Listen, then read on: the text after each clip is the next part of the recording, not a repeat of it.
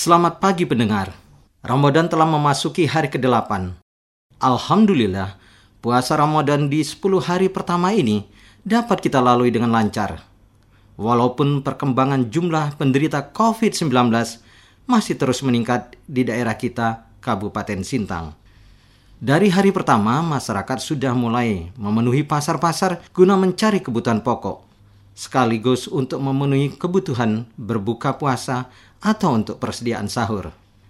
Ternyata, tren beberapa kebutuhan pokok mulai meningkat harganya, seperti gula, telur juga mulai merangkak naik harganya. Tentunya dua jenis kebutuhan ini akan terus dicari masyarakat hingga menjelang lebaran Idul Fitri nanti.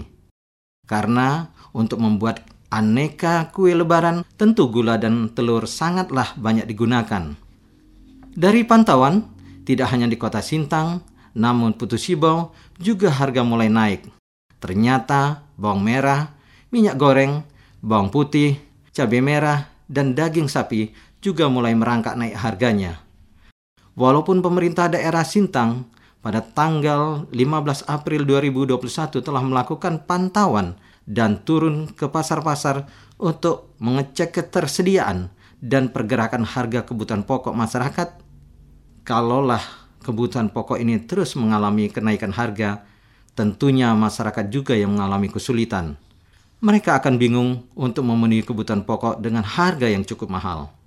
Sementara tuntutan akan kebutuhan pokok tidak dapat ditahan, apalagi menjelang Idul Fitri 1442 Hijriah.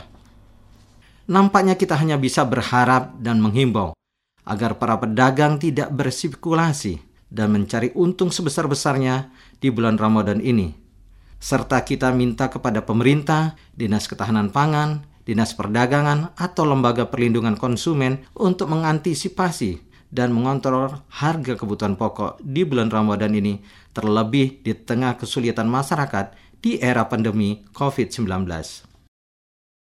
Jikalau harga kebutuhan pokok terkendali dan wajar, maka masyarakat akan semangat bergembira, menyemarakkan Ramadan, dan menyongsong Idul Fitri nantinya.